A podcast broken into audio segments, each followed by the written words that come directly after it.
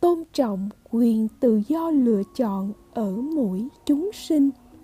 Cái gì cũng có cái giá của nó. Chúng ta cần nhận thức rõ các giá trị khác nhau của những mặt tích cực, tiêu cực và đối lập trong mọi vấn đề.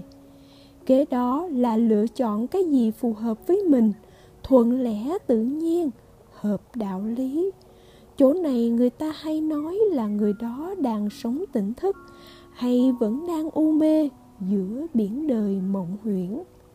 Sự lựa chọn của người khác, chúng ta dù có biết cũng vậy thôi.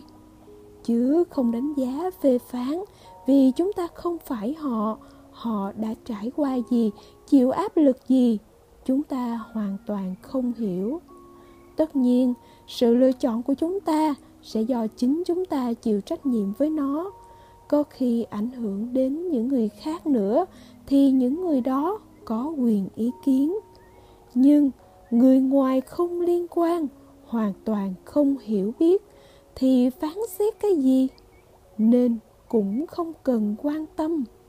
Sự khổ của chúng sinh, huyền phi vận hành thiên địa chúng sinh chưa thể thấu đáo hết được. Đó cũng là một bài học thành nhân quý báu. Nếu chẳng thọ khổ, không giải khổ, lại không thể tuyệt khổ trọn vẹn.